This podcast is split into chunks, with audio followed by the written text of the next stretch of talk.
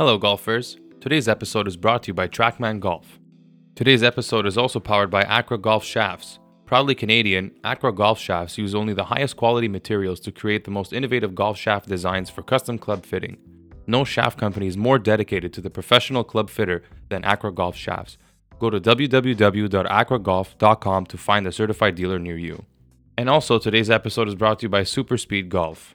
Would you like to hit the ball 20 yards farther? With the Superspeed Golf training system, this can become a reality. Superspeed uses the scientifically proven methods of overspeed training to help increase how fast your body can move during your swing. This works with a set of three specifically weighted clubs used only three times per week, 10 minutes a session, following online training protocols. Join over 700 tour pros by getting your set at www.superspeedgolf.com. Use the code SHKEEN, S H K E E N, to receive 10% off your order.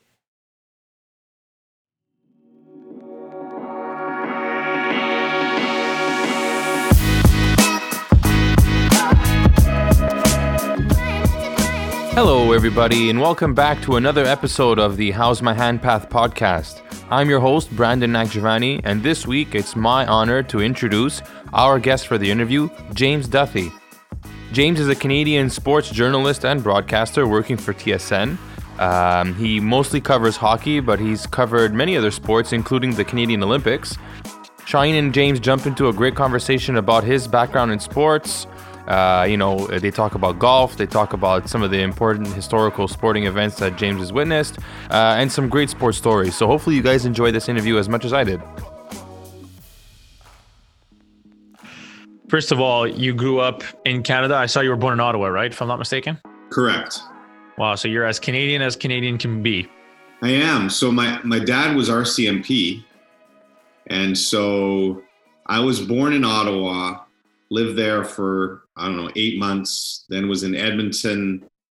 Then it was in Halifax, and then was in Victoria.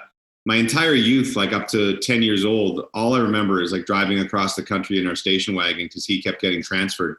And uh, but I was back in Ottawa by the time I was like ten, and spent uh, 20 years there before moving to BC and then getting hired by TSN.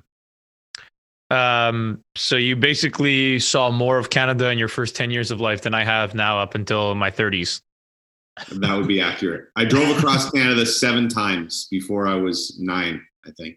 No way. That's a that's impressive. Yeah, it's unbelievable, and I still have these memories of like I seeing bears. Uh, that was my like my memory as a kid. It, besides camping, is seeing bears on the road. And I, and now probably we saw, you know, I probably saw five or six bears, but it felt like every day we were just driving past bears because that's you know when you're six years old or something and you see a bear in in the Rocky Mountains, I guess that image sticks with you, and so that's what I feel like my my entire youth was was driving along highways looking at bears. I mean, to be fair, you ask any city dweller, nobody has seen bears. I mean, I don't even recall ever seeing a bear, so I think no. that's pretty cool, to be honest. It was, uh, and I, it's so funny. I that's the one thing I wanted to share. I have three kids, and when they were little, one of the first big trips we did was to do Western Canada because I wanted them to experience what I did. So we flew to Calgary and rented a big car and basically we're driving to Vancouver. And I was so excited for them to see a bear. So they were, I think they were two, four, and six years old at the time. And so I'm driving along the highway, looking, looking for a bear. Haven't seen a bear for a couple days. Then all of a sudden, I, I see something uh, moving in the ditch, this big black thing. I get all excited. I pull over to the side of the road and back up like 100 meters. And I'm like, kids, it's a bear, it's a bear. And uh, this was the, one of the most horrifying things of my fatherhood. I get to the bear, and it's a dead bear being eaten by vultures. And I have three little kids peer, peering out the window at this horrific horror movie scene. oh my God. They're like, Daddy, what's wrong with the bear? Daddy! And I'm like, oh God. I'm a horrible father. that's uh yeah, that's one way to terrify your kids into therapy really early. that's what I did. Jesus. Uh, did you end up ever seeing a bear eventually or No, we did. We did. We did. You can't if you drive that uh I would recommend if you don't get out much and you're busy with your eight zillion clients, but if you can ever, you know, go to Banff and drive from Banff to Jasper, to me is I've been I've been lucky enough to go a lot of places in the world. That's the prettiest drive in the world. That you know, 180 kilometers. There's waterfalls and uh, ice fields and just man, it's uh, it's just I, I sometimes I'm still shake my head that it's in Canada, and you're pretty good chance you'll see a bear somewhere along the way there. I will say that Banff is one of the few places that I think everybody I know has been to, and I still haven't yet, despite all the photos I've seen. So it's it's one of those places that's kind of close, next up on my list to travel, especially now that we can't go anywhere. You got to get there. I, yeah. Have a friend of mine who uh, made a, a, a golf trip to Banff Springs for I think this week, and didn't really do the details. She just like booked the Banff uh, Fairmont. Yeah. She got out there and they closed the course on October 1st. No way. So she's so not even playing golf. golf. She had up all her golf clubs and A, it was snowing and B, the golf course was closed. So that was like the worst planned golf trip ever. Wow. Is this somebody who works in TSN? Uh, it's just a friend of mine who uh, okay, okay. is not good at planning golf trips, clearly. That's hilarious. Um, before we jump into TSN, I would love to know how you got started in media. Did you wanna? Did you like grow up wanting to be on TV, or did that kind of just happen through an opportunity? I don't think wanting to be on TV necessarily, but wanting to do something with sports. And like a lot of us, I was a delusional athlete who I played high school football and I was a pretty good high school football player and uh, pretty good in small letters. And I literally, I literally believed I was going to play pro football. And I don't know why I was like nobody. Some teacher or coach should have shook me in grade 11 and said, "You're 5'10, barely, and that's only because I have a giant head, and uh, 5'10, like 155. You have mediocre speed, and you play cornerback." I do not think the 49ers are going to draft you. so, uh, but I believe that. So that was my plan until up about grade 12 when I guess I kind of woke up. And I remember walking into a guidance counselor's office. Now, I'm an old guy, so this is back in the day when computers were still young. And I just said, I want to do something with sports. And she basically typed it into her machine and out popped, uh, I believe, sports administration at, at Laurentian University and, uh, you know, phys ed at at a couple places to be a teacher and uh, journalism and broadcasting at, at, Carleton and Ryerson. So that's basically where I applied to go to school. And McGill uh, in your fine city was the only school that really recruited me for football. And uh, so I was going to go to McGill and play football and take phys ed. That's what I got into at McGill and be a gym teacher. And that was my life plan. And somewhere along the way, at the last second, I went down for a tour of McGill and they toured me around and everything, and I really liked it. But I think that I, I got cold feet on uh, being a gym teacher. As much as I value teachers more than anything in the world, I thought, oh, geez, I, I got to do more than than being a gym teacher. And uh, um, hey, and uh, like I said, I have a ton of respect for gym teachers, but just personally, I wanted to do more. And so at the last second, I bailed and I I decided to take journalism at Carleton and thought if I could become a sportscaster and go to the games for free, that that would be pretty much the ultimate job. And that's that's where I went that way. Did any part of having to speak French when you come to Quebec deter you from coming? Non, parce que ma mère était une professeure de français et j'ai pris immersion Wow, uh, that's pretty. That's pretty good. yeah, you know what? I'm, if I if we started talking long term, I'd uh, I'd fail you miserably because I just haven't used it much. But uh, my mom was a French teacher, and I took immersion. So back then, I was pretty much bilingual, and mm-hmm. I I have slid just so much because I haven't used it. In fact, sometimes when we're doing our on on TSN, we'll do those days like Trade Center or Free Agent Frenzy, and you know Bergevin, the GM of the Habs, will have a news conference and I will try to translate when he speaks French. And uh, it's you would have a good laugh if you heard me because I, I get most of it, but sometimes I completely miss a few words or a sentence and probably take his comments completely out of context. But no, that wasn't really it. I think uh, I probably, you know what, I was probably a bit of a wuss too. And so uh, I stayed home. My parents were in Ottawa, and uh, uh, I think maybe I was immature and wasn't ready to leave and go on my own. So a bunch of reasons made me stay, I think. And so, when did the opportunity with TSN come from? Did that come after, obviously after university, after you graduated from Carleton? Uh, quite. I had to put in my pay my dues for a while. Uh, I, I, so I got a job in Ottawa as a TV reporter. Uh, I was a news reporter for seven years, covering murders and fires and politics and all those things. And uh, I, I liked it. I think it was great experience for me, but I always had sports in the back of my mind. But back in those days when I started, there weren't a lot of jobs in sports. TSN was still in its infancy. It was the only sports network, and most TV stations had two guys who'd been there forever. And so there weren't many jobs. So I took the job in news and and finally got the opportunity to change over to sports. I think when I was 28 or 29, and then uh, TSN came calling. Uh, uh, a short time after that, somebody saw me, I guess, doing the sports in Ottawa, and uh, and uh, was able to get what was kind of a dream job for me. So I was gonna I was gonna ask what your reaction was when TSN called because at that point it probably wasn't the powerhouse that it is now too, right? No, it wasn't. I, it was. It was getting there for sure. Um, it, it's. I didn't want to bore you with the long story. I actually I, I remember driving there for my audition, and uh, I'll never forget. Like the cab ride there was a rainy day, and thinking this is it. Like if you don't if you screw this up, uh, I don't want to say stuck in Ottawa because Ottawa's a great town, but you'll probably be in Ottawa being a local guy the rest of your life. And way, way to put pressure on yourself. I, I, totally did, but my audition went really well, but I actually didn't get the job. And it was right around that time that I got a job offer from a place in Vancouver. And so the guy who was running TSN, who uh, is actually Keith Pelley, who now runs the European Golf Tour.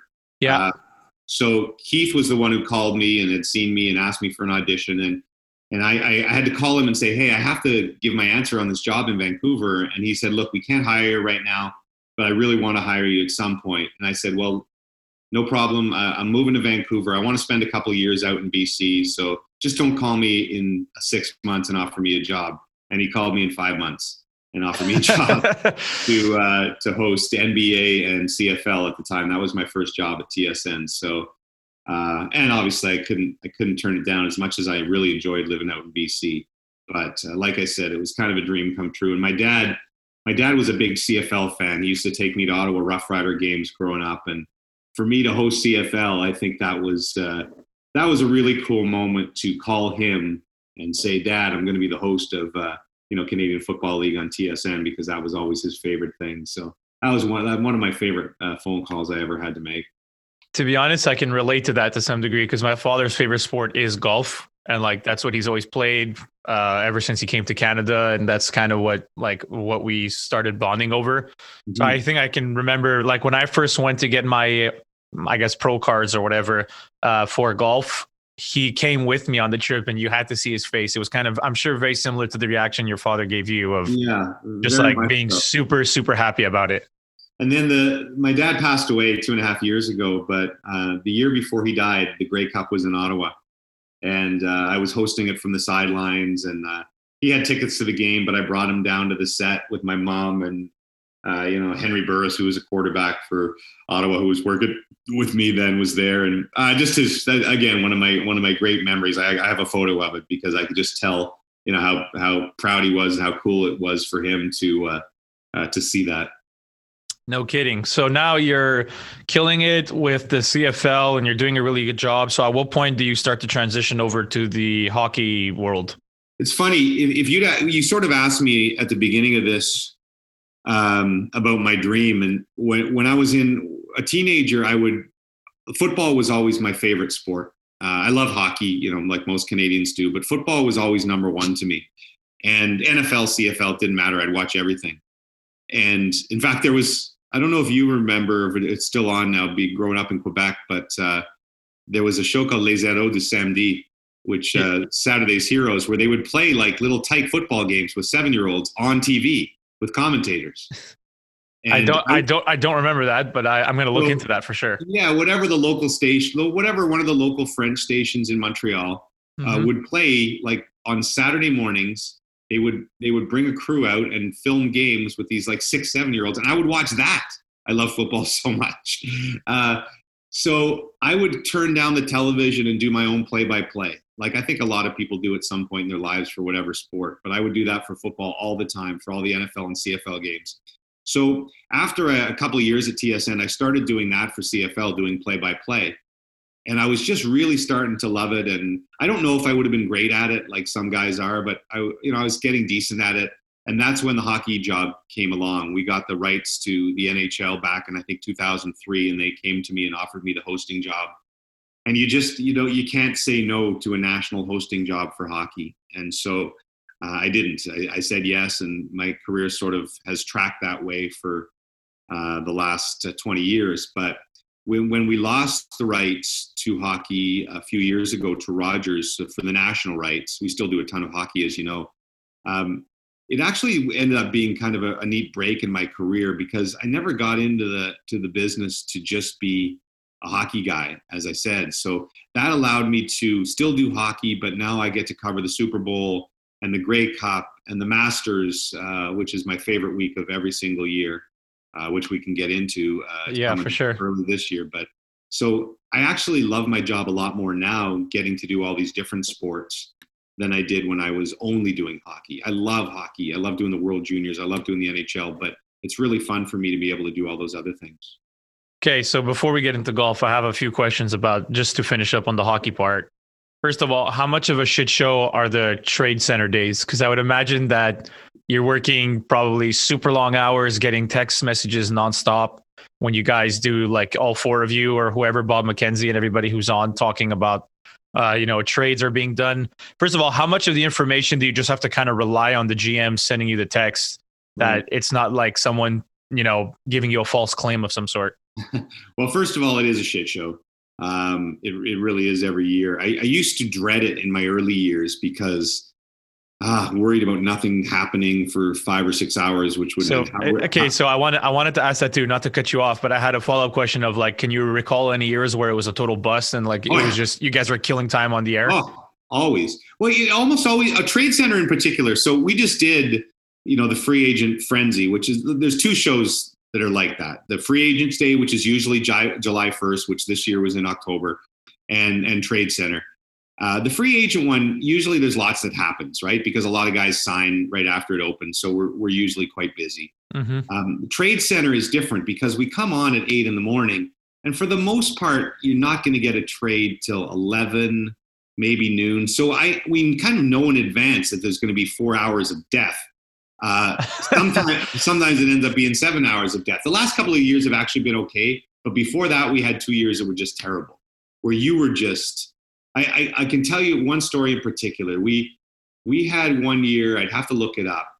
The only trade that happened in the first like six hours was two minor league guys, Maxime Sauve and Rob Flick, were traded for each other. Nobody had heard of either one of them. And we were so desperate we had to interview them and i, I think we had rob flick on the phone. No way. so it's like hi everyone uh, let's uh, bring in rob flick traded this morning for maxime sauve and i think my first question was rob um, who the hell are you?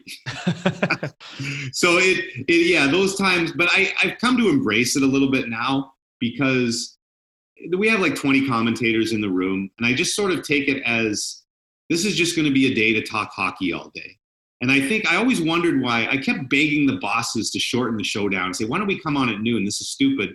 And they kept showing me the ratings, which were always really good.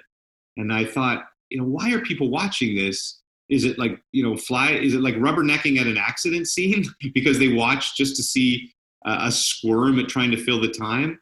Eh, maybe. And but um, a lot of it is just the fact that Canadians love to just sit and talk about hockey, and so that's the one day a year that you get 20 pretty smart guys in the studio talking hockey. And so that's the way I look at it now is uh, we can we can always fill the time even if uh, there are no trades. I'll tell you what, I have a, a group chat with obviously my close friends, like many people do. And when hockey comes up, it is a consistent conversation and debates. And pretty much like every other place in the world, you would imagine everybody's complaining about, oh, this guy's making too much money. This guy's not making enough. No, if I was this GM, I would be doing this instead of that. And I can only imagine what goes through some of your guys' minds too when people are signing these like huge contracts of going like, ah, I don't know so much about that one. Oh, definitely. And I mean, that's what makes, uh, you know, some of our our good commentators, uh, the Ray Ferraros of the world and Jeff O'Neill. Uh, they're they you know they're my job is not necessarily to criticize all those signings. That's kind of their job. And you were mm-hmm. asking about the texts earlier. I you know there are sometimes I break news. I do have friends in the game uh, who will send me things, players, but for the most part, I leave that to the Bob McKenzies and Darren Dregers of the world. Um, and I do not envy their lives. Like they are permanently attached to those phones. Bob's kind of semi-retired now, but uh, man, they have to just constantly be in contact with every general manager and coach and agent to know what's going on. That was not what I wanted to do. I just that I don't want to be tied to it like that constantly. Um, and so I let them do the hard work and I just ask the questions. Do you notice a big cultural difference in hockey between like what are the biggest differences between Canada and the US? Why hasn't the US picked up hockey that much? I think just hockey is very geographical in the US where there's certain places you could go upstate New York, Pittsburgh, um, certain pockets where like Chicago. Yeah, the the hockey's still big because it you know climate somewhat fits in and uh, whatever the demographics are of the town. Um, but it's never been embedded in the culture like it like Minnesota. Of course, I should have. They're probably number one on the list. It's never been embedded like it has been in Canada.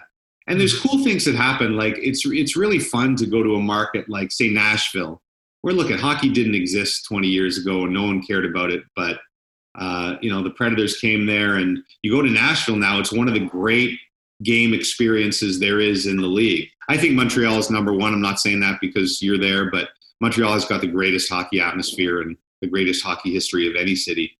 Um, sure. But but uh, you know, for to catch on in a place like Nashville is is really really cool, and the growth there is happening. You know, there are kids playing hockey that never did before, but it's just not ingrained in our culture like the way it is in Canada, where you know, from the second you're born, a lot of the time. Um, now, I, you know, is Canada changing? Certainly, the multiculturalism in our country, the uh, the success of the Raptors and the way basketball has penetrated our culture. All these are great things. So maybe it's not quite the way it used to be, but I mean, hockey is still very much ingrained here more than it is, and and I don't think you'll ever change that in you know Florida or Arizona or whatever. You might get uh, some sort of growth, but you're never going to get it the way it is in Canada. That's the way they are with you know football and, and baseball. Yeah, because uh, the reason why I thought of this question was because like you see a team like Tampa winning and then they go back to their hometown and it's like how much are people actually caring that the lightning just won the stanley cup like i can't imagine it's even 10 15% of if the bucs let's say won the super bowl well put it this way there's always like the fan bases themselves are are, are intense really, yeah, yeah, for sure so uh, two examples uh, i've i've covered every cup final now for the last 20 years and i can you know when it's in canada it's insane right? The entire city, you can't walk anywhere not knowing that the cup final is on, mm-hmm. right? Uh, it's just there's people in jerseys everywhere, every bar, you name it. When two years in a row, in 06, Carolina won the Stanley Cup at home, and in 07, Anaheim won the Stanley Cup over Ottawa at home. In both those cities, like the fans were great in the building, they were going crazy, they won the Stanley Cup, they were super excited, but then they were gone. And if you, we walked out of that those arenas, you know, an hour after the game, and there's nobody there, and the bars across the street are closed. In Carolina, 11 o'clock at night, they just won the Stanley Cup. We could not find a bar or restaurant open to go to, like to get a meal and a beer. no way. So, yeah, it, because it just, you know, again, they have the fan bases, but everybody, they win the cup, everybody cheers, and then they go home. Uh, there's just not the overall population that goes crazy. Now, you know, if you have American listeners, I'm not saying this for every city. Again, you know, cities like Boston and Chicago and, and such go crazy, but of course, there yeah. are just certain pockets there. And again, the fans are great, but there's just not as many of them. It doesn't just capture an entire city like the way it does uh, in Canada. I mean, uh, I think it is really the demographic. You just cannot go outside after playing a hockey game in 35 degree weather and head to a beach and expect to be into hockey. I just, it's so hard for me to picture that. It is. It is. So I, I, certainly don't blame them for any of it. It's just and you know, I when Gary Gary was Gary Bettman's goal to to popularize the sport in the South, and I think he's had some success. I mean, the franchises have worked to an extent, but again, it's just never it's never going to compete with those other sports. I think we could we could have this discussion in a hundred years, and you know, football and baseball down south will and college football and such will always be bigger than hockey there. And I, and I do need to clarify for any American listening, I meant 35 degrees Celsius, which which would be about. I don't know, I don't know, 80, 90, 100 degrees yeah. Fahrenheit. 95 probably. yeah, yeah, 95 in that range. Okay, yeah. so let's jump into golf now. Uh, you mentioned that your favorite week of the year is the Masters. You probably are not the first person to say that uh, on this podcast, and I think Bob might have said the same thing. But obviously, he covers golf. Bob Weeks, mm-hmm. as you know. Um, first of all, what is it about Masters Week that's your favorite? Uh, I guess it's just the hype of the course and and the legacy behind it. I, I think it's twofold. It's it's that but it's also what Masters Week represents in a normal year. Obviously, this year is so goofy, and mm-hmm. it's going to be so weird going down there in November. But are you are you covering it that week? Yeah, so down? we are going. I probably shouldn't even be saying this right now because it probably hasn't been uh, announced yet because of all the safety precautions. But we're actually going, uh, barring you know some sort of civil unrest after the election or things going south. That we of are course. going to go sort of in our own bubble where we'll get tested for COVID. Um, all of us will get on a bus. Um, we apparently have Whoopi Goldberg's bus. I guess Whoopi Goldberg doesn't fly, so she drives back and forth from California to New York. And that's so random. Okay, yeah. that's amazing. Yeah, so we're driving to. We'll drive straight to the house we rent in Georgia uh, on Whoopi Goldberg's bus, and then just go from the. We won't be able to, you know, allowed to go out anywhere. We'll just go from the course to the house, course to the house for the entire week. So it's going to be really different this year. I'm super pumped that we're going um, a, because I think it looks good that we're there. It's an important week for our network. But B, because without fans, it won't be as great for everybody at home. And I feel sorry for the fans who can't come. But for us, it's going to be unbelievable because one of the things about the Masters, and Weeksy might have told you this, is that it's hard to cover that event on the course because of all the things that make the Masters special. The fact that there's no electronic scoreboards anywhere, there's just the old wooden ones and there's no cell phones allowed. If you got caught with a cell phone on the grounds at Augusta National, you're you're kicked out and your pass is taken away. So it's like walking back into you know the 1800s or something when you walk on that golf course, which mm-hmm. is great as a fan. I think it's really cool, but it sucks as for media. Yeah, like I can't, I can't, I literally can't do it. I have to go on and do an hour post show as soon as the round is over, and if I'm out walking the golf course, I don't know what's going on. If you're trying to follow Tiger Woods, you're 20 people deep. You might get a glimpse of the top of his cap or his follow through, and that's about it. And so people always say to me, "Hey, where were you when you know Jordan Spieth dunked those two balls on 12, or when Tiger made that putt?"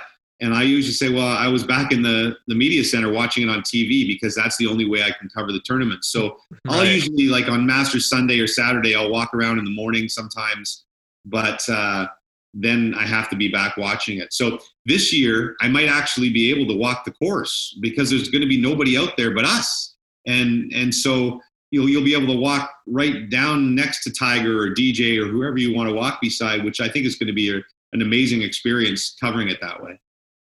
So it's definitely going to be unique and beneficial, I guess, for all the media members that are right. going to be out there. Hey, sorry. One other to answer the second, I sort of said it was a twofold answer. The other part mm-hmm. was um, just what what the typical Masters Week represents in April.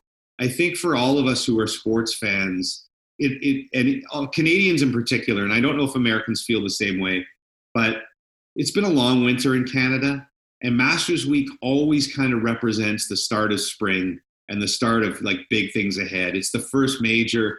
The sun is shining. It looks great at Augusta if maybe the snow's starting to melt in Canada and, and you're getting ready for golf season and you know baseball playoffs are starting and everything else and, and hockey playoffs and I just think it it's almost the best week of the sports year because of that. All this cool stuff is happening, and summer is ahead in Canada, which is such a big deal for all of us. And so I think those, those all those things make Masters Week sort of symbolic of so much more than just the tournament itself.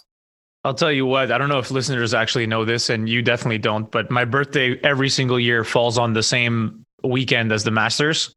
So mm-hmm. the one of the rare days off that I give myself every single year is literally on my birthday where I sit at home, assuming I'm not there with the player, obviously, and do absolutely nothing but just watch the Masters all day. That's that's your birthday. That's my that's my birthday every single year. Solo on my couch watching the Masters, and honestly, I love it. It's like the best day ever because I get to do absolutely nothing and just enjoy the golf. Yeah, I well, I I would do the exact same thing on my birthday because I just there's just something about that event which is just the coolest. And everybody asks me my favorite sort of Masters moment. I guess I've done seven of them now. Mm-hmm. You know, the mm-hmm. first one is always really special. Uh, first one I did was 2002 when Tiger was sort of at his prime, and uh, he beat Goosen and, and won back to backs. And just being there for the first time and witnessing everything that everybody talks about about the golf course was really cool. Um, but 2019, when when Tiger won again, and just going back to the story, like we we followed him for about five holes, and it was very much up in the air. You remember how tight that tournament was? There was probably 12 guys and some of the world's best players who were all right there. Yeah, I think it was when Francesco dunked it on 15 that kind of took himself out of it too. But at nine, nine was the last hole that we could watch, and then I had to go watch the back nine on TV. And uh, Tiger, if Tiger hit it real deep on nine on that really slope green, and had to make uh, just a ridiculous, like it was an almost impossible two putt. I think it was about 60 feet down those two tiers. And anybody who hasn't been to Augusta, the undulations are remarkable, and that green in particular is crazy sloped back to front.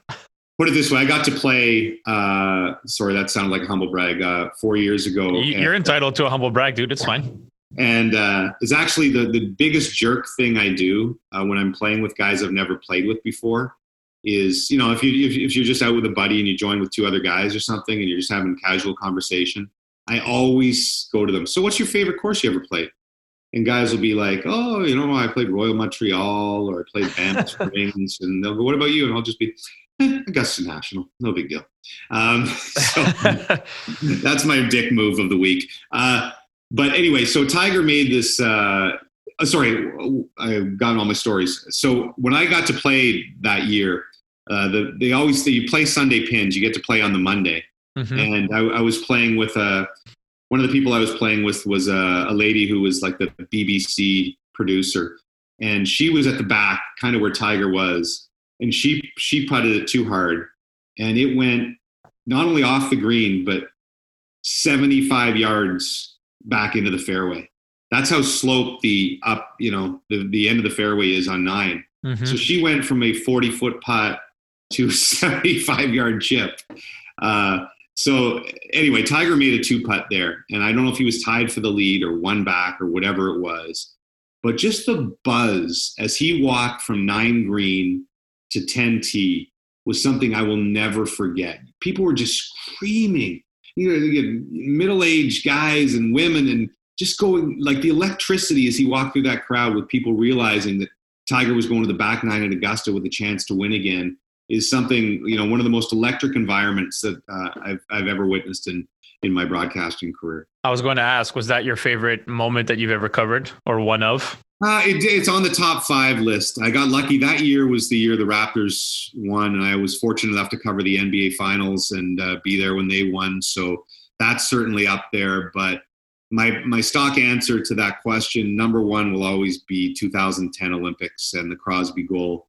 Uh, I was always an Olympic geek when I was a kid, and uh, I was fortunate enough to be able to host the Olympics during the day, and then I'd go down and host the hockey games at night from the rink. And so, where he actually scored the goal was I was probably 30 feet away because our set was just above the, the U.S. net uh, uh, by the Zamboni entrance, and so uh, yeah, it was just you know to be uh, an Olympic geek who loves hockey and loves Canada to have that moment happen right in front of you was was probably will always be number one for me. I actually wrote down a couple of questions that I wanted to ask, and one of them was going to be literally, how was it to cover the Olympics? Because that that's like I would imagine as a broadcaster, that's as big as it gets in terms of events that you're covering. Yeah, I'm an old guy, buddy, and so I was 10 years old when uh, when the Olympics were in Montreal, and I think that's when I fell in love with them. I watched every second, and from then on, I, I would literally, as a 14 year old, 18 year old, I would just watch from the moment they came on at you know seven o'clock in the morning to 11 o'clock at night. I'd watch every single Olympic thing, and I got to cover like Torino in 2006, but it wasn't quite the same. And so to be able to cover an Olympics in your home country that and for it to go that well for Canada was uh, just a really, really, really cool event. I didn't realize this until actually doing some research that you were in the movie Goon at one point. were you Goon one of the were you were you one of the announcers on television during that movie when they were uh, showing? I'm actually in the sequel. So uh, Goon, I'm in Goon 2. Uh, mm-hmm. Jay Baruchel, another great Montrealer. Um, I got to know him a little bit, and it was funny. I ran into him at some award show or something, and I we were having a conversation, and I jokingly said, uh, I knew he was doing Goon Two. I said, you should get the panel in Goon Two, and he was like, ah, he laughed, and like six months later, he called me. He goes, I wrote the panel into Goon Two, and it didn't end up being the panel. There was some. It was supposed to be Bob McKenzie and I, and politics got involved, and it ended up being uh, I was the host, and the uh, the the analyst was uh, T.J. Miller, who is the uh, an actor that you may not recognize the name. He's been in all sorts of things. He's the bartender in Deadpool. He's a funny guy. He's in starting Silicon Valley. Uh, you'd have to Google Google his face or listeners right now. He's been in all sorts, and you, would recognize the face. The guy, so, the guy with the fro. Character actor. He's yeah, like white fro, right? Curly, yeah, curly yeah, yeah, yeah. I know exactly who you're talking about. So, and he was amazing, and so we all shot it in one day. So basically, Jay just used us to sort of uh, pull the narrative forward in the movie. And uh, I thought it was funny. We filmed it. So in one day, we filmed it at TSN. And originally, they had a fake name for me. My name was, I don't know, like Michael LaCroix or something. And then at the end, when they were editing, they're just like, just be James Duthie because you're just playing yourself anyway. And uh, we did shot all the scenes in about two hours. And TJ Miller was uh, so funny. Like his improvised stuff was just hilarious. And I was having trouble keeping a straight face the whole time. But I thought we were going to end up, you know, in one scene in the movie. And we ended up being in about 25 scenes, including the first scene of the movie is us. And so. No way. Uh, that's hilarious. Yeah. When it came out, if you have a chance to watch Goon 2, uh, it's there's yeah there's a lot of us that you'll you'll hear and see in the background and uh, uh, yeah that was my my movie debut and probably the last time I'll ever be in a film. Until somebody needs another sportscaster from Montreal. I got, I got typecast right away. From from Canada, yeah. um, I want to ask you a couple of Montreal questions. First of all, when was the last time you came back to this wonderful town of mine? Oh, that's a great question. Uh, it's got to be for a hockey game. Yeah, it might be a few years. I'm trying to think it was a family, probably two years it's been, which is probably the longest time I had between visits to Montreal. Um, growing up in Ottawa, I was there all the time. I would take a bus down to Expo games or Habs games. In the uh, they had this thing called Big Man Chappie Tours in Ottawa that you paid you know 50 bucks and you got your ticket and your bus trip down to games. I would do that almost every weekend. I loved the Expos growing up. Uh, baseball was actually I talked about football. Baseball was one of my first passions and loved the Expos during their heyday. Tim Raines was my all-time favorite athlete ever. Um, but I haven't been back in a while just because we haven't traveled as much. I was there for the whole Habs run, uh, whenever the last Habs run was, three years, four years ago. I'm terrible with dates; they all blend into one for me. I mean, first of all, let's be realistic. I don't know what kind of Habs run you're talking about. yeah. there hasn't been any Habs run in this town in a while. yeah, well, maybe it was. Uh, yeah, it was. I was there a lot for a span of when All Star Game was there and everything, but I haven't been because the Habs have you're right, kind of sucked the last few years. Uh, but bright things on the horizon. I haven't been there nearly as much, but uh, I'm coming to see you, buddy. As soon as uh, I just have to do a little bribery involved, where you know I promise my wife I take her with me, and she goes and buys you know a handbag or something like this, and I spend all day with you. I'll be ready for it, dude. That's why I wanted to talk about your setup that you just got all dialed in with. First of all, how long you been playing golf for? Because I haven't even asked you any actual golf questions about your own game. Yeah. So are you are you going to be uh, charging for this part? Is now are we do a lesson now? We could do a live lesson if you want, but I, I'm not going to charge you for it. no, you've been so good to me, buddy. Uh, so I I love golf uh, as a kid, but was not. My dad was not a golfer. As I said, he was a football guy. We only played one round of golf together in our lives. After I was sort of fell in love with it at 14, and uh, I remember he was terrible, but he was only out there for me, and it's one of my fondest uh, memories, really, on some crappy municipal course in Tweed, Ontario. But uh, we used to go. My my mom used to not know what to do with me in the summertime, and I had a best buddy named Mark Ward, and she would drop us off at the mini golf on Innes Road in uh, Blackburn Hamlet, outside of Ottawa, and just leave us there for eight hours. So we would play like nine rounds of mini golf against each other Oh my god! Yeah, and there was a little machine at the end where you hit the ball around in a circle and you could get a free game.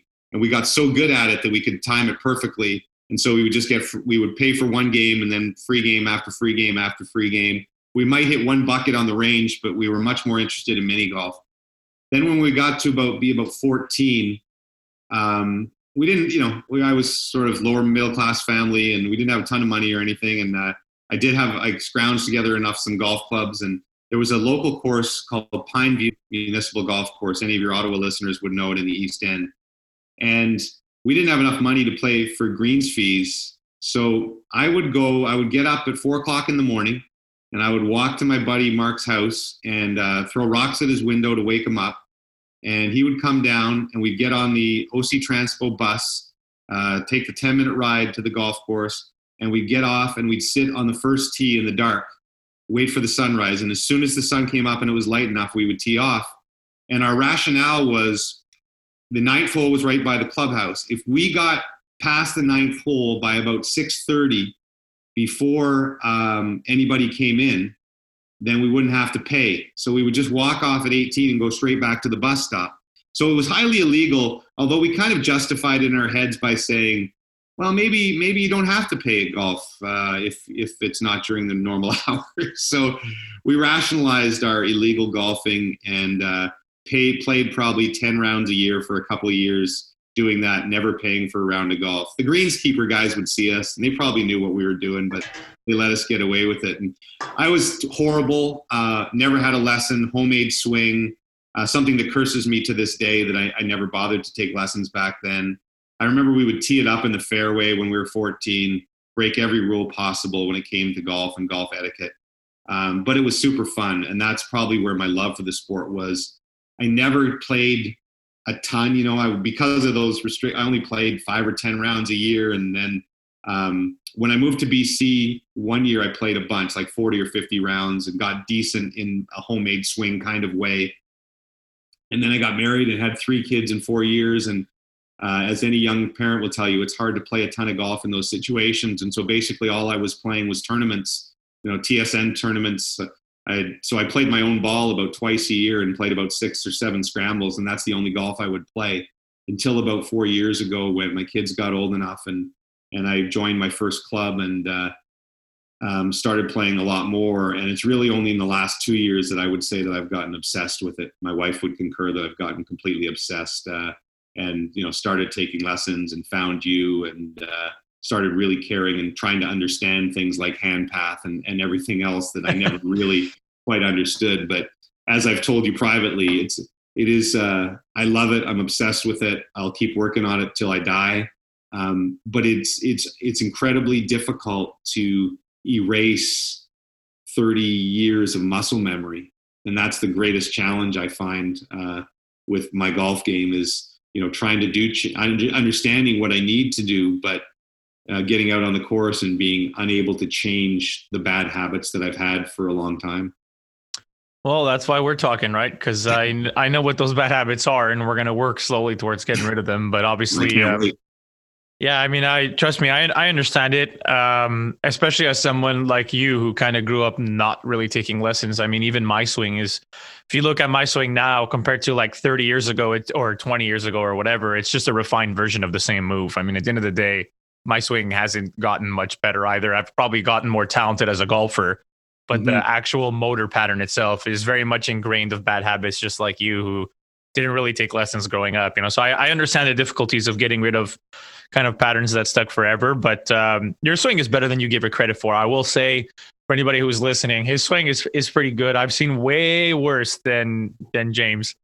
Well, it's it's uh, the other thing, as I've told you, I had I had shoulder surgery from foot my football injuries uh, in my twenties, and I'm a little bit limited. That sounds like a, a, cop excuse. It's not really, but I think that what happened uh, is that's when I, I got a I get a little short, and I definitely get inside, and I have trouble getting up and back, and uh, you know, I have worked. Uh, a shout out to uh, Ryan Hawley, who's the guy who worked with me the last couple of years. Ryan's moving out to BC but he mm-hmm. he helped me a lot. Uh, he was the first guy who really helped me understand a lot of things of you know of club path and uh, and angles and all those things. Which at least it's a lot easier when you do understand, as you've helped me do, you know what is happening because I had zero understanding of what was what what went into the golf swing before you know why you really sliced or why you hooked or whatever that may be and i i certainly understand it a lot better now doesn't mean i can do it necessarily better but uh i certainly understand it better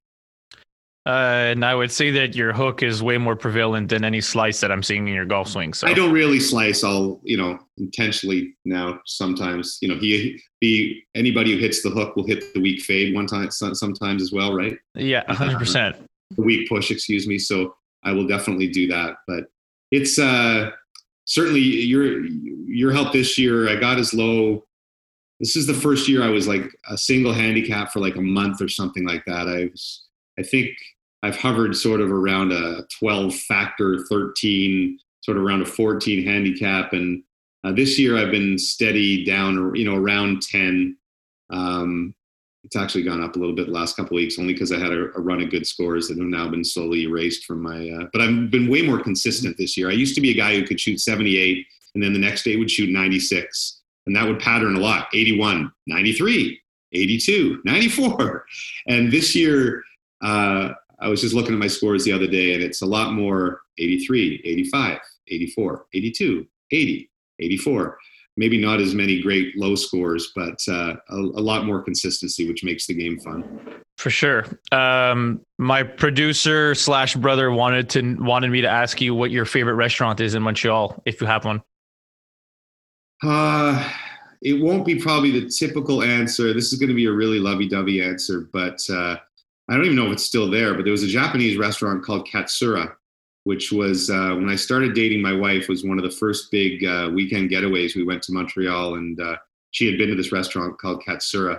And uh, uh, so that's like my fondest memory. We, we went there like two or three times in our early dating days before we got married. But I'm really bad with remembering um, names of restaurants. I've been to some really good ones there. I'm terrible at remembering names. So it's all uh, good. Apology. It's okay. My brother's already doing the research right now on whether it exists or not. It probably doesn't exist anymore. I'm guessing. We're talking about. I've been with my wife 25 years, so that was a long, yeah, long, long time ago. Um, two last questions for you. Number one, um, what would be your fantasy foursome? This is something that I ask people all the time, or not fantasy foursome. Sorry, I'm wording this incorrectly. What would be your dream foursome of people you would love to play golf with? Well, I think that it would be it wouldn't be any of the golfers that are uh, out there right now. I think the standard answer for this question is, you know, Tiger Woods and uh, Justin Thomas, and it's not that you know I've had the privilege of you know interviewing these guys and such, and uh, that doesn't do it for me. I, to me, it would be more uh, if living or dead was involved, I'd love to have another round with my dad just because I only had that one. And, you know, whenever we lose a parent, that becomes something. I never met my grandfathers who were both gone before I was alive. Um, and my, particularly my, my one grandfather on my mom's side was apparently quite a, a character. He had a radio show in Ottawa. And I think, you know, you, probably that's where I kind of got my uh, the way I am, and probably media bug probably came unknowingly through him. So I would have uh, I, would probably put my two grandfathers and my dad in there. And if I had to cut out one grandfather, sorry, grandpops, then I bring my son along with me. Who uh, that's the other part of what I'm really enjoying right now. My son was uh, he's 20 now. I really wanted to get him into golf, and he would you know play a couple of rounds a year, but not really be into it growing up and I wanted to redo the mistakes, you know, that I had made and give him lessons and stuff. He took a couple lessons, he didn't really like it. But over the last two years, he fell in with a group of buddies at university that loved the game, and he's fallen as head over heels for the game as I have, and is now kicks my ass because he's like most kids, really good as a a much better swing than me. Is you know his hips are so wide open at impact, I just get drool with envy at it. Um, and has gone from you know in a year basically shooting 100 to shooting in the 70s every second round so uh, I, that would be it probably dad granddad and and and son which is i know is kind of a hokey answer but um, that would be my dream foursome First of all, I like that answer a lot um, because every single person we ask who comes on says Tiger Woods immediately. So at least it's a different answer, which is good. and also, uh, to be fair, I don't know if I would have a golfer in my dream foursome either. I think that when you work in golf and you're around the golf people all the time, whether that's media, professionals, or whatever, it's almost like it's uh, it no longer has that effect on you of wanting to play with these players as much. So I I think that all three of the players I would choose to play with would be outside of the golf world. So I, I totally get where you're coming from. I'd probably um, add you in there too. You'd be my fifth, just because then I'd just be beg, begging you for tips the entire round. But it, it's true, and this this I think can be said for all athletes. Like they're good guys. Uh, I'll I'll be in the sports that I've covered, uh, hockey guys are fantastic, and golfers are a lot better than I thought they would be. I kind of thought the golfers would be kind of the rich snooty when I started covering the sport, but for the most part, golfers are pretty really nice guys that I've met. Um, but they're not that interesting, and it's like hockey players are not that interesting, and so uh, there's just many more people in the world that I would love to talk to than than them. And no offense to any of them, but they're just uh, Tiger, I think you would all be, you know, it would be fun to watch him play and, you know, maybe give you a couple of tips, but he probably wouldn't say a lot in his four or five hours with you. And I guess I've also been jaded by watching pro-ams and playing in a couple of pro-ams. And I know that golfers don't love those things. And so I'd always feel like if this was a, you know, this dream foursome was a reality, the Tiger would probably be miserable his entire four hours with me and uh, not, and I wouldn't blame I wouldn't blame him for that. So I think the whole time I'd just be like, "Hey, sorry, you have to go through this, buddy. I'm sorry you have to go through this." I will say from personal experience that professional golfers definitely are not a fan of pro-ams. I don't know what it is about playing with casual golfers that maybe they just feel like there's an obligation to it that makes them annoyed about it, but for whatever reason, they're just not a huge fan of of playing those events. I totally understand why they're a necessity for the sport, but um, well, think about it though. Like, there's no other sport like that. Imagine if LeBron had to play a three on three game with four random guys before every NBA game, or or if uh, Sidney Crosby had to go do a little shootout with a couple of you know beer league goalies before on the Monday of every NHL week. It's kind of a weird thing that exists that again is a necessity of the game. And like I said, I don't blame. Uh, it's not look. It's not a lot to ask of these guys, I suppose, when they're they're living the lives they are. But I can understand. Like four or five hours is a long time to be out there with guys, and if they're horrible golfers or whatever, and you're just trying to get ready for a tournament. I golfed with uh, in the Canadian Open Pro Am a few years ago with Ollie Schniederjans, mm-hmm. and uh, the two guys with me were Connor Brown, who played for the Leafs at that time, and Cal Clutterbuck, who played for the Islanders who were both scratch golfers. Ollie liked hockey. I was not going to bug him because I understood. You know, so it was it was a great experience, is what you're saying. Basically, he said to us, he said, "This is the I'm this is the happiest I've ever been to play a pro am." Because he, you know he was with two other professional athletes and a sportscaster who didn't bug him, and he actually could ask me questions about a couple of the sports that he loved, and you could tell this was about as good a break as he could have gotten in a pro am group. That's too funny.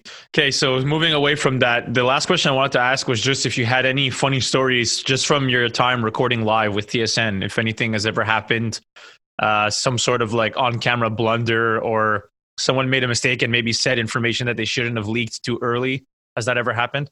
Oh, I mean, I got how long? How much time do you got? Do you, uh, how can I be a little uh, like uh, non PG? Like I'm, I won't swear, but uh, oh, dude, you could. This is a casual okay. pod here, man. You can okay. say whatever the f you want. Okay, so some of the funniest things that happen are uh, are the bloopers. Just, just you say, well, especially when you're tired. We don't use a teleprompter. Uh, you know, it's not like newscasts. Sports Center, if you're hosting Sports Center, they have a teleprompter, but when I'm hosting hockey or golf or whatever, there's no teleprompter. We're just you just go with your own brain, which is to me a lot more challenging and fun, but it also opens the door to saying stupider things at times. Um, and I, when we used to do the playoffs nonstop, you would get so tired by about the second round. And I can remember one particular day, it was an afternoon game on a Saturday, and we'd worked a double doubleheader the night before. And Bob McKenzie and Darren Pang were on this thing with me. And I was doing a bunch of highlights. And for highlights, they give you a script uh, but it's a very loose script, right? They'll just tell you who scored the goal and what period right. it was, basically, and you ad lib the rest. And I was tired and going through these highlights, and there was a highlight, I believe it was Brooks Laich, who scored a goal for the Capitals against the Rangers, where he kind of went around the net and uh, pushed a guy off and scored on a wraparound. And I had the unfortunate choice of words to say, All right, into the second period, uh, Capitals even things up. Here's Brooks Laich. Look at him beating a man off with one arm. and I said it, and right away I kind of stopped and I said, uh, and I looked over at Bob and Darren, and they were just howling, laughing. And then I started laughing, and for the next three minutes, I just the highlights kept running, and we just couldn't talk because it was such an infantile thing to say. But even worse than that, uh, Gino Reda, a longtime TSN guy, he was hosting the World Juniors before I did. I think it was 2003 in Halifax. And uh, coming out of commercial break, you sometimes uh, say these things we call like hero shots, where they you know they show a quick replay. Hey, welcome back to the World Juniors on TSN or whatever. So they come back to uh, out of commercial break, and the shot is a guy, Brendan Bell, skating into the glass basically, and the camera's right right at the glass, so he comes right into the right into the glass. And Gino goes, "Oh, welcome back to the World Juniors on TSN. There's Brendan Bell coming in your face all night long." no way. And, and Bob was sitting next to him, and Bob's like, "What? What did you just?" There's Brendan Bell coming in your face all night long. That's an unpleasant thing to happen. The other quick one I'll tell you when I started doing CFL, so literally my first week on TSN, Chris Schultz, who was a longtime broadcaster at TSN, he played offensive lineman for the Cowboys and the Argos. So he was really new. And Chris was a great guy, but you know, like a lot of football players that taken his headshots. And uh, um, so Chris did not want to wear the IFB, which is the one thing in television. We don't have a lot of skills in our job, but maybe one of the skills we have is that being able to talk while the producer is talking to you. So sometimes they'll be like, hey, James, you got to keep talking for 30 seconds here. And so you're hearing him and you have to keep talking and being coherent. Well, Schulte wanted no part of that. He said he already had voices in his head. Um, but halfway through the first game, they said, Schulte, you have to put this earpiece in because if you're ever going to get good at this job, you know, we have to be able to talk to you. So reluctantly, he put it in. And we were doing our halftime halftime show, and in those days, we would we would talk right up until the kickoff. So when it was kickoff, we would throw it back, and they would kick off the second half. So the, the producer had been avoiding talking to Schulte, but in this moment, Schulte was talking too long, and we were going to miss the kickoff. So Schulte's going on and on, and uh, the producer yells in his ear, Schulte, shut up! Give it back to James. We're going to miss the kickoff. So this is what came out on the air. Okay, I'll be Schulte. And uh, so Schulte's like, all right, so if the Argos are going to get back in this game in the second half, shut up, Schulte, give it back to James. We're going to miss the kickoff. He just said, he said exactly what the producer said into his ear. Like I think he thought it was his own brain talking. So you imagine you're sitting home watching the CFL and this guy's yelling, Schulte, shut up, give it back to James. So uh, oh, that was man, that's first, like straight out of a movie. Yeah, that was my first uh, first week at TSN. So uh, and it's funny, you know, you end up remembering bloopers and moments like that more than the good stuff you do. You never remember, hey, that was a really good panel we did. You just end up remembering all the screw ups. But uh, there's many more than that, but those are a handful for you. That's amazing. That's actually amazing man yeah, that's yeah. that well yeah, uh, of ourselves what more can you do right Oh, dude, I'm all for it. I mean, uh, trust me, I've had my fair share of of blunders. Thankfully, they're always behind closed doors, so no one really ever sees them when they're happening. Well, that is the one thing about our job is that uh, um, you know you can have a bad day at work. Most people, and not many people, would know maybe. But if we do have a bad day at work, you uh, a lot of people know about it. I'll I'll leave you with one golf one I just remembered covering my first masters, again ad libbing something, and I think I was talking about Amen Corner, and I said I made the mistake of saying uh, 12, 13, 14. Those are the glory holes at Augusta National. And I, I was so naive, I didn't really know that there was another connotation to glory holes. And uh, someone had to alert me on Twitter that uh, glory holes means uh, a completely different thing in some uh, aspects of the world. And so I made a note to myself never to use glory holes again. My God, it's so funny because it's one of those things that like you don't think of, right? I like never even thought of it. And then you know you go to Twitter and it's like eight thousand mentions. Duthie just said glory holes. Fuck, that's so funny. well, dude, uh, man, I, I I appreciate so much you coming on. I mean, I I hope you uh, first of all, realize that you are a legend in, in Canadian sports. Um, I know that it's always hard to to to receive compliments. I don't know how well you take them or not, but you really are one of the the best of the best. And I think everybody in Canada obviously recognize you for for the hard work you've done with hockey, but with just Canadian sports in general. I mean, you are the TSN guy that everybody grew up watching. So um, I really appreciate everything that you that you've done for for us and just as a whole coming on and, and giving me an hour of your time. Oh, buddy, anytime. I, uh, I I'm the same way for you. Like you guys, like you are the superstars in my life, right? Because I'm so obsessed with golf and I live and die with your Instagram and everything. So uh, I feel the same way, and you've been so kind and good to me. And uh, I know that probably a lot of the people that listen to you have taken lessons from you or might be thinking about it. Uh, I couldn't recommend you higher enough.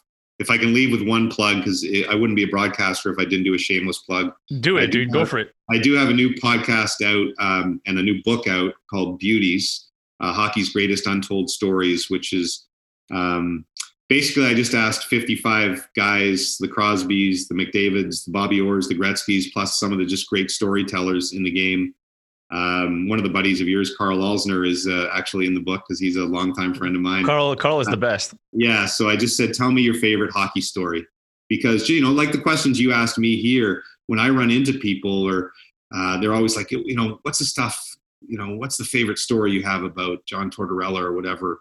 Uh, mm-hmm. that's what people always want to know. So I asked all the players, I said, tell me your favorite story that you will tell guys over beers or whatever that you can repeat and some that you can't repeat. And so I put together a book of of all of those, and and then we we're doing a podcast sort of based on the book, where we're not going to tell all the stories in the book because we want people to buy the book, but uh, uh, some of them. And uh, the first episode of that is out right now, and uh, you can buy the book as of next Tuesday.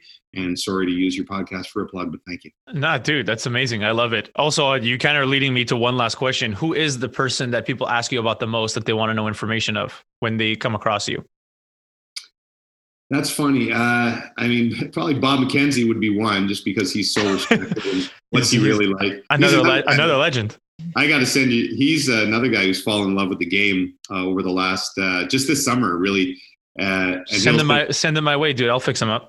He uh, he's got a lot of work to do, but he's getting there. Like he's made a, a lot. He was terrible, and now he's uh, he's made a lot of improvements in uh, just this summer. Um, but I would, you know, I probably mentioned Torts there for a reason because he was on our panel for a year, and because he's so explosive in his news conferences. Uh, Nobody goes nuts more than he does. Yeah, but he's, you know, he's not like that. He's like was the shy, quietest guy when he was with us on the panel. It was really strange, um, and so I, I think that's probably the guy because people saw me next to him for the longest time. That people say, "What was that guy really like?" Um, that I get, but uh, a lot of questions on him and Jeff O'Neill's a popular guy now, the O Dog. Uh, maybe not as much in Montreal, but he does all the Leaf stuff in Toronto. So a lot of people ask me about him. But uh, uh, yeah, and that's you know that's kind of why I wrote the book. Is that's kind of been the funnest part of my job, buddy. Is for 20 years sitting next to all these ex coaches and players who are so knowledgeable and have great stories.